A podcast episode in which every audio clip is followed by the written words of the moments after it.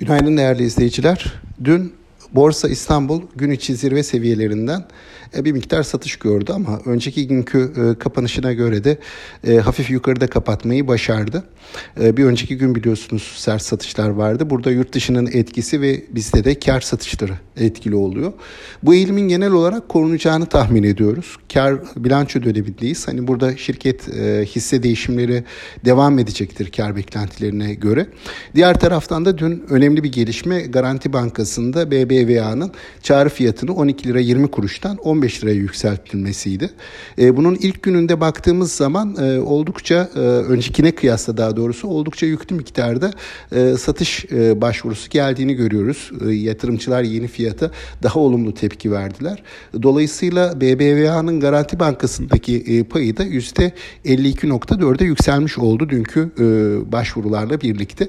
Bu hani hisse tarafında bir miktar etki yapabilir. Hani fiyatın e, seviyesi olarak. Fakat bunların hani genelde kısa vadeli etkileri olacağını, uzun vadeli daha farklı dinamiklerin e, rol oynayacağını, özellikle de karlılık tarafında güçlü beklentileri olduğu sürece de hani orta uzun vadede e, daha iyimser fiyatlanmalarında söz konusu olabileceğini düşünüyorum. E, bugün piyasa nasıl olur diye baktığımızda hani e, bir süredir biz yurt dışının taraftan olumlu ayrışmış idik. E, borsa güçlü bir seyir izliyordu. Hisselerde potansiyel yüksekti ve yatırımcının enflasyona karşı e, getiriyi sağlama, daha doğrusu parasını, yatırımlarını, tasarruflarını koruma e, güdüsü vardı. Buna paralel olarak hisse senet tarafında bundan olumlu etkilenmişti. E, burada yavaş yavaş bilanço dönemi yaklaştıkça e, kar satışları olduğunu görüyoruz. Yatırımcılar hani e, karlarının bir bölümünü alıp daha sonra bayram sonrası için özellikle yeni pozisyonlar açmayı değerlendiriyorlar. Bu baskının devam edebileceğini düşünüyoruz. Hani çok bayram öncesi ve bilanço dönemi e, süresince e, bir miktar kar satışları ve hisse değişimleri gelebilir diye düşünüyoruz.